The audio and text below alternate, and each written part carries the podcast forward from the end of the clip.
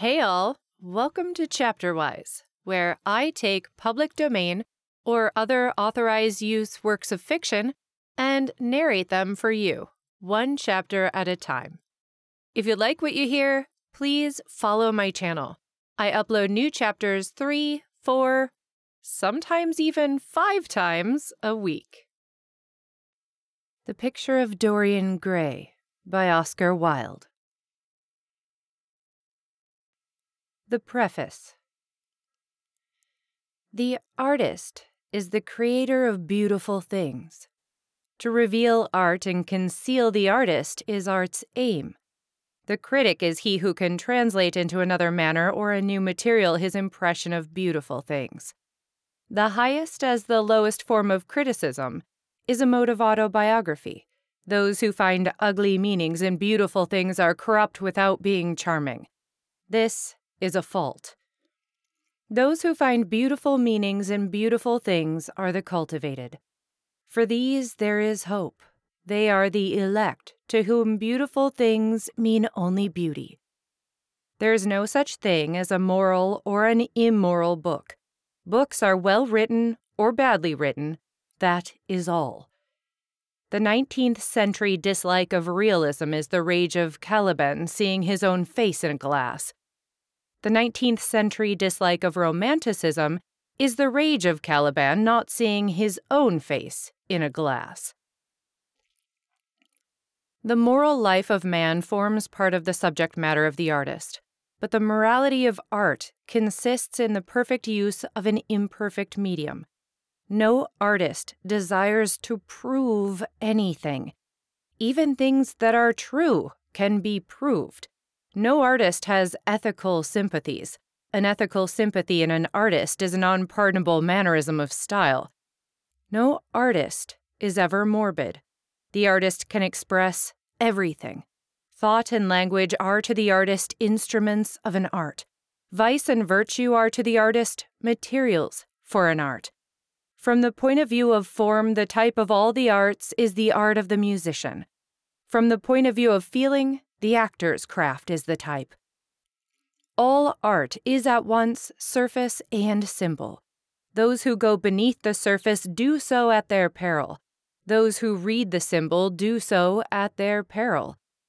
It is the spectator and not life that art really mirrors. Diversity of opinion about a work of art shows that the work is new, complex, and vital. When critics disagree, the artist is in accord with himself. We can forgive a man for making a useful thing as long as he does not admire it. The only excuse for making a useless thing is that one admires it intensely. All art is quite useless. Oscar Wilde. Chapter 1 The studio was filled with a rich odor of roses, and when the light summer wind stirred amidst the trees of the garden, there came through the open door the heavy scent of the lilac, or the more delicate perfume of the pink flowering thorn. From the corner of the divan of Persian saddlebags on which he was laying, smoking, as was his custom, innumerable cigarettes, Lord Henry Wotton could just catch the gleam of the honey sweet and honey colored blossoms of a laburnum, whose tremulous branches seemed hardly able to bear the burden of a beauty so flame like as theirs and now and then the fantastic shadows of birds in flight flitted across the long tussore silk curtains that were stretched in front of the huge window, producing a kind of momentary Japanese effect, and making him think of those pallid jade faced painters of Tokyo who, through the medium of an art that is necessarily immobile, seek to convey the sense of swiftness and motion the sullen murmur of the bees shouldering their way through the long unmown grass, or circling with monotonous insistence round the dusty gilt horns of the straggling woodbine, seemed to make the stillness more oppressive. The dim roar of London was like the bourdon note of a distant organ. In the center of the room, clamped to an upright easel, stood the full length portrait of a young man of extraordinary personal beauty, and in front of it, some little distance away, was sitting the artist himself, Basil Hallward, whose sudden disappearance some years ago caused, at the time, such public excitement and gave rise to so many strange conjectures. As the painter looked at the gracious and comely form he had so skilfully mirrored in his art, a smile of pleasure passed across his face and seemed about to linger there. But he suddenly started up and, closing his eyes, placed his fingers upon the lids as though he sought to imprison within his brain some curious dream from which he feared he might awake. It is your best work, Basil, the best thing you've ever done, said Lord Henry languidly. You must certainly send it next year to the Grosvenor. The Academy is too large and too vulgar. Whenever I've gone there, there have been either so many people that I have not been able to see the pictures, which was dreadful, or so many pictures that I have not been able to see the people, which was worse. The Grosvenor is really the only place. I don't think I shall send it anywhere, he answered, tossing his head back in that odd way that used to make his friends laugh at him at Oxford. No, I won't send it anywhere. Lord Henry elevated his eyebrows and looked at him in amazement through the thin blue wreaths of smoke that curled up in such fanciful whirls from his heavy opium tainted cigarette. Not send it anywhere? My dear fellow, why?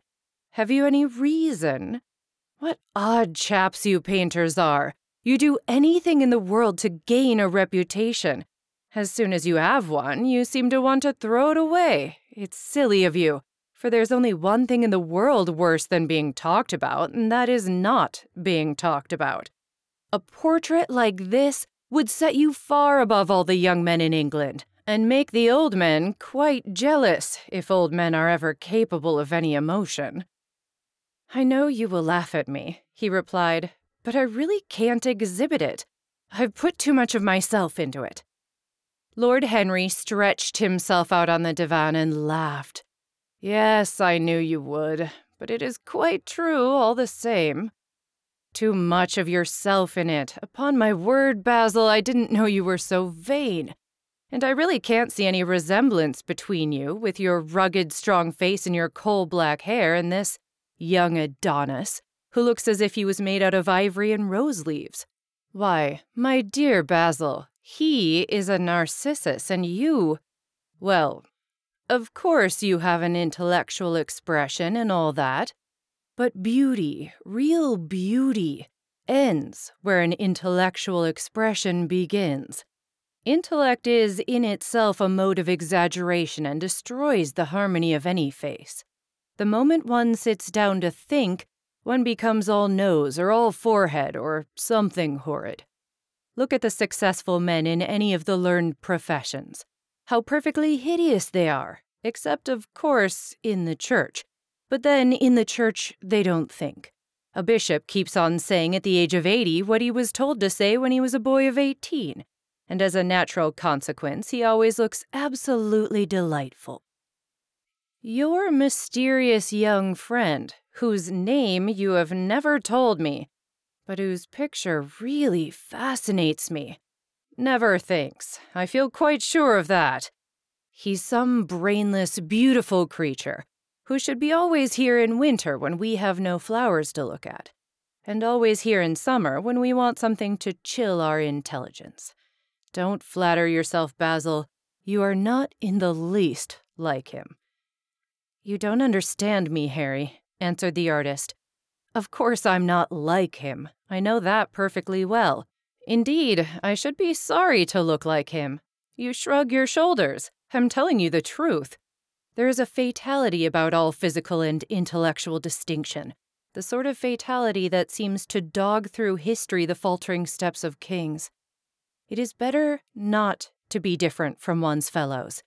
The ugly and the stupid have the best of it in this world.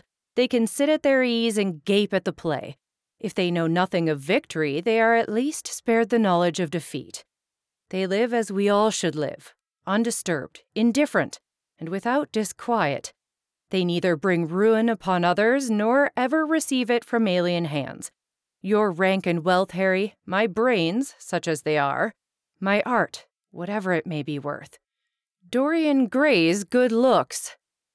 We shall all suffer for what the gods have given us, suffer terribly. Dorian Gray, is that his name? asked Lord Henry, walking across the studio towards Basil Hallward. Yes, that is his name. I didn't intend to tell it to you. But why not? Oh, I can't explain. When I like people immensely, I never tell their names to anyone.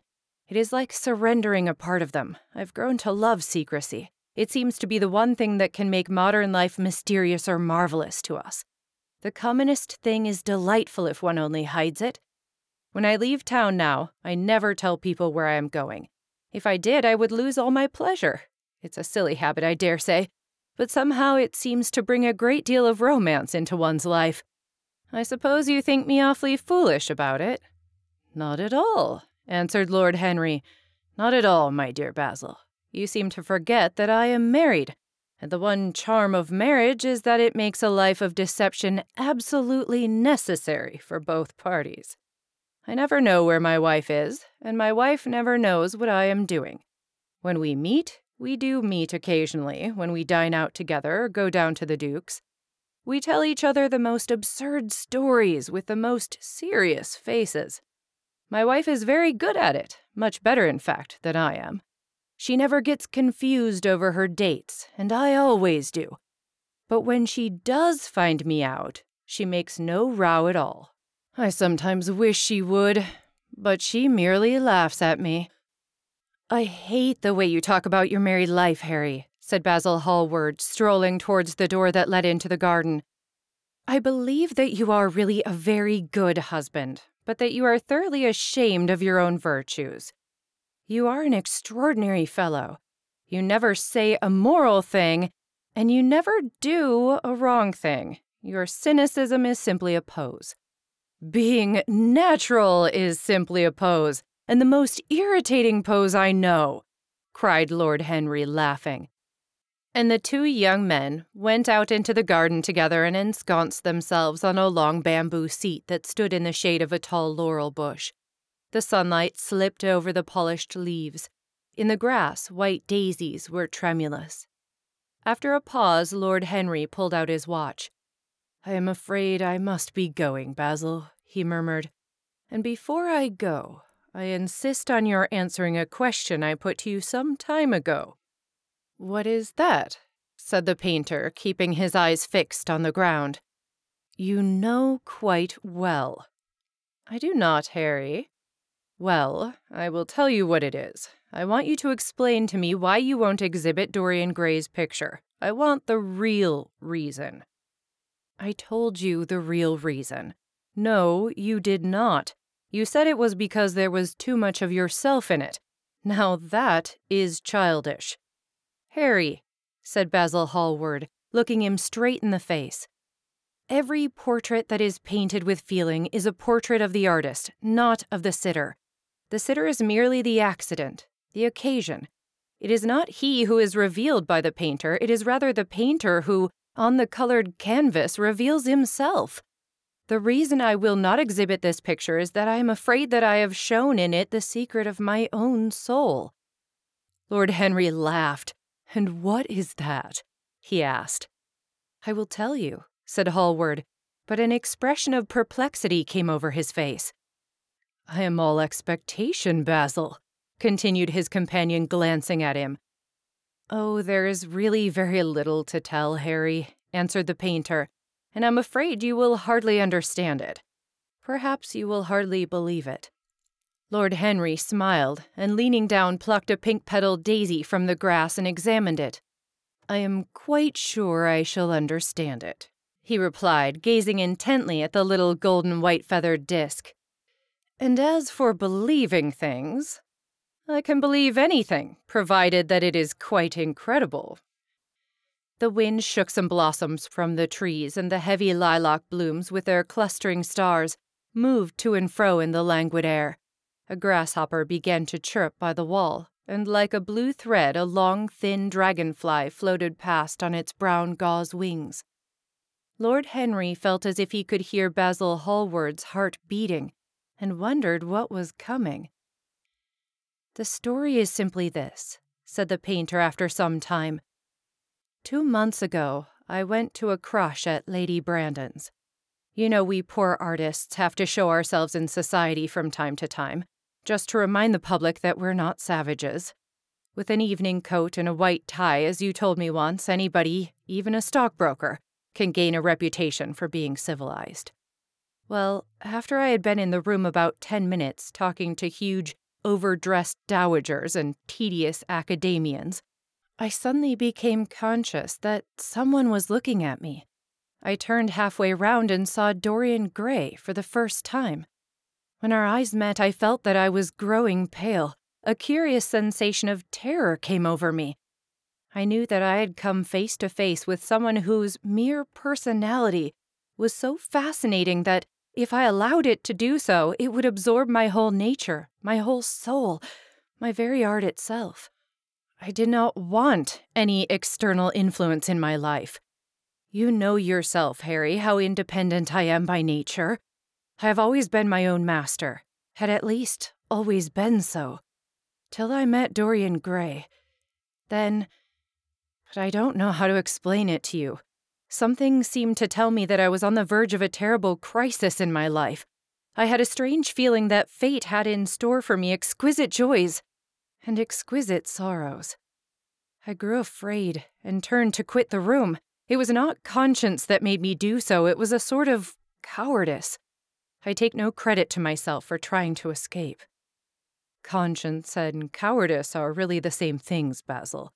Conscience is the trade name of the firm, that is all. I don't believe that, Harry, and I don't believe you do either. However, whatever was my motive, and it may have been pride, for I used to be very proud, I certainly struggled to the door. There, of course, I stumbled against Lady Brandon. You are not going to run away so soon, Mr. Hallward, she screamed out. You know her curiously shrill voice. Yes, she is a peacock in everything but beauty, said Lord Henry, pulling the daisy to bits with his long, nervous fingers. I could not get rid of her. She brought me up to royalties and people with stars and garters and elderly ladies with gigantic tiaras and parrot noses. She spoke of me as her dearest friend. I had only met her once before, but she took it into her head to leonize me.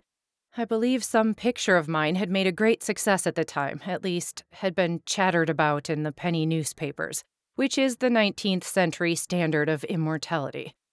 Suddenly, I found myself face to face with the young man whose personality had so strangely stirred me. We were quite close, almost touching.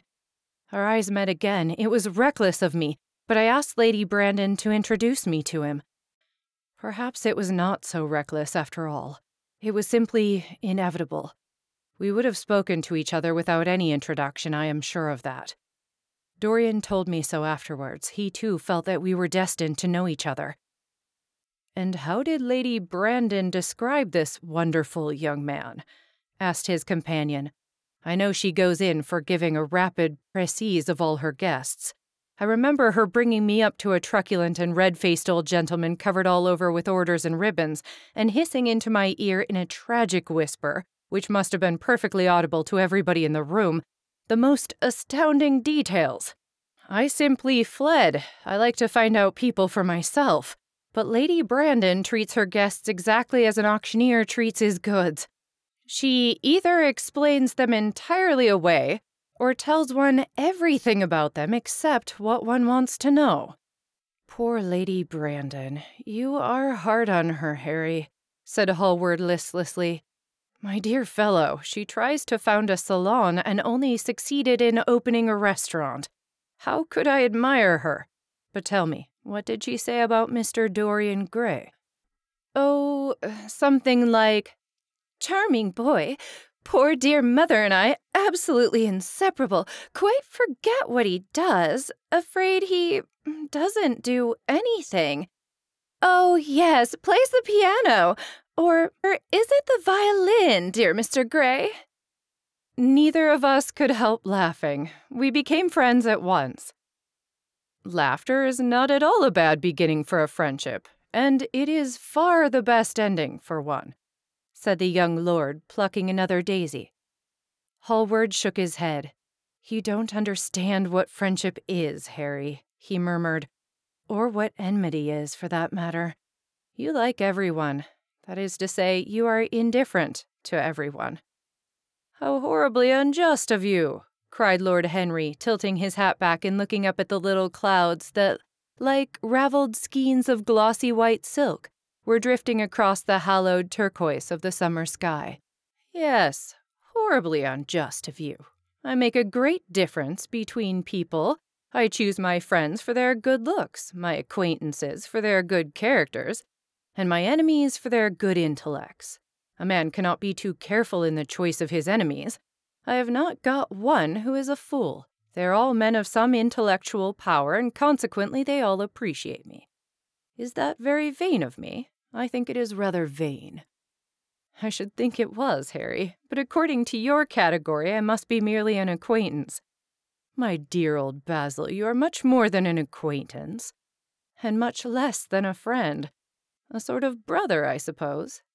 Oh, brothers. I don't care for brothers. My elder brother won't die, and my younger brothers seem never to do anything else. Harry! exclaimed Hallward, frowning. My dear fellow, I'm not quite serious. But I can't help detesting my relations.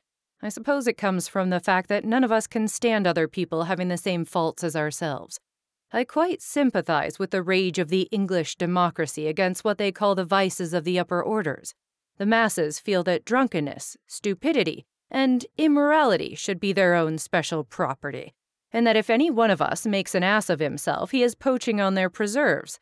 When poor Southwark got into the divorce court, their indignation was quite magnificent.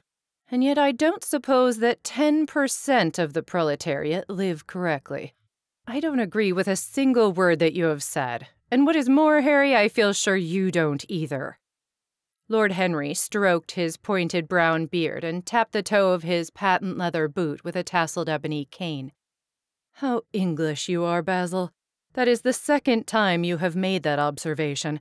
If one puts forward an idea to a true Englishman, always a rash thing to do, he never dreams of considering whether the idea is right or wrong. The only thing he considers of any importance is whether one believes it oneself. Now, the value of an idea has nothing whatsoever to do with the sincerity of the man who expresses it. Indeed, the probabilities are that the more insincere the man is, the more purely intellectual will the idea be. As in that case, it will not be colored by either his wants, his desires, or his prejudices. However, I don't propose to discuss politics, sociology, or metaphysics with you. I like persons better than principles, and I like persons with no principles better than anything else in the world. Tell me more about Mr. Dorian Gray. How often do you see him? Every day. I couldn't be happy if I didn't see him every day. He is absolutely necessary to me. How extraordinary. I thought you would never care for anything but your art. He is all my art to me now, said the painter gravely. I sometimes think, Harry, that there are only two eras of any importance in the world's history. The first is the appearance of a new medium for art, and the second is the appearance of a new personality for art also what the invention of oil painting was to the Venetians, the face of Antinous was to late Greek sculpture, and the face of Dorian Gray will someday be to me. It is not merely that I paint from him, draw from him, sketch from him. Of course, I have done all that. But he is much more to me than a model or a sitter. I won't tell you that I am dissatisfied with what I have done of him, or that his beauty is such that art cannot express it. There's nothing that art cannot express, and I know that the work I have done since I met Dorian Gray is good work, is the best work of my life. But in some curious way, I wonder will you understand me? His personality has suggested to me an entirely new manner in art, an entirely new mode of style. I see things differently, I think of them differently. I can now recreate life in a way that was hidden from me before a dream of form in days of thought. Who is it who says that? I forget, but it is what Dorian Gray has been to me.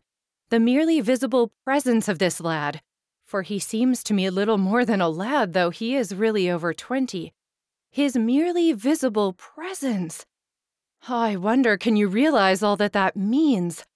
Unconsciously, he defines for me the lines of a fresh school, a school that is to have in it all the passion of the romantic spirit, all the perfection of the spirit that is Greek, the harmony of soul and body. How much that is! We in our madness have separated the two and have invented a realism that is vulgar, an ideality that is void. Harry, if you only knew what Dorian Gray is to me. You remember that landscape of mine for which Agnew offered me such a huge price but which I could not part with. It is one of the best things I have ever done. And why is it so? Because while I was painting it, Dorian Gray sat beside me. Some subtle influence passed from him to me, and for the first time in my life, I saw in the plain woodland the wonder I had always looked for and always missed. Basil, this is extraordinary. I must see Dorian Gray. Hallward got up from the seat and walked up and down the garden. After some time, he came back. Harry, he said, Dorian Gray is to me simply a motive in art. You might see nothing in him. I see everything in him. He is never more present in my work than when no image of him is there. He is a suggestion, as I have said, of a new manner. I find him in the curves of certain lines, in the loveliness and subtleties of certain colors, that is all. Then why won't you exhibit his portrait? asked Lord Henry because, without intending it, I have put into it some expression of all this curious artistic idolatry of which, of course, I have never cared to speak to him. He knows nothing about it. He shall never know anything about it. But the world might guess it, and I will not bare my soul to their shallow, prying eyes. My heart shall never be put under their microscope. There is too much of myself in the thing, Harry too much of myself. Poets are not so scrupulous as you are. They know how useful passion is for publication. Nowadays, a broken heart will run to many editions. I hate them for it, cried Hallward. An artist should create beautiful things, but should put nothing of his own life into them. We live in an age when men treat art as if it were meant to be a form of autobiography. We have lost the abstract sense of beauty. Some day, I will show the world what it is, and for that reason the world shall never see my portrait of Dorian Gray. I think you are wrong, Basil, but I won't argue with you. It is only the intellectually lost who ever argue. Tell me, is Dorian Gray very fond of you? The painter considered for a few moments. He likes me, he answered after a pause. I know he likes me. Of course, I flatter him dreadfully. I find a strange pleasure in saying things to him that I know I shall be sorry for having said. As a rule, he is charming to me, and we sit in the studio and talk of a thousand things. Now and then, however, he is horribly thoughtless, and seems to take a real delight in giving me pain. Then I feel, Harry, that I have given away my soul to someone who treats it as if it were a flower to put in his coat, a bit of decoration to charm his vanity, an ornament for a summer's day. Days in summer, Basil, are apt to linger, murmured Lord Henry. Perhaps you will tire sooner than he will. It is a sad thing to think of, but there is no doubt that genius lasts longer than beauty. That accounts for the fact that we all take such pains to overeducate ourselves. In the wild struggle for existence, we want to have something that endures. And so we fill our minds with rubbish and facts in the silly hope of keeping our place. The thoroughly well informed man, that is the modern ideal. And the mind of the thoroughly well informed man is a dreadful thing. It is like a bric a brac shop, all monsters and dust, with everything priced above its proper value. I think you will tire first, all the same. Some day you will look at your friend, and he will seem to you to be a little out of drawing, or you won't like his tone of color or something. You will bitterly reproach him in your own heart and seriously think that he has behaved very badly to you.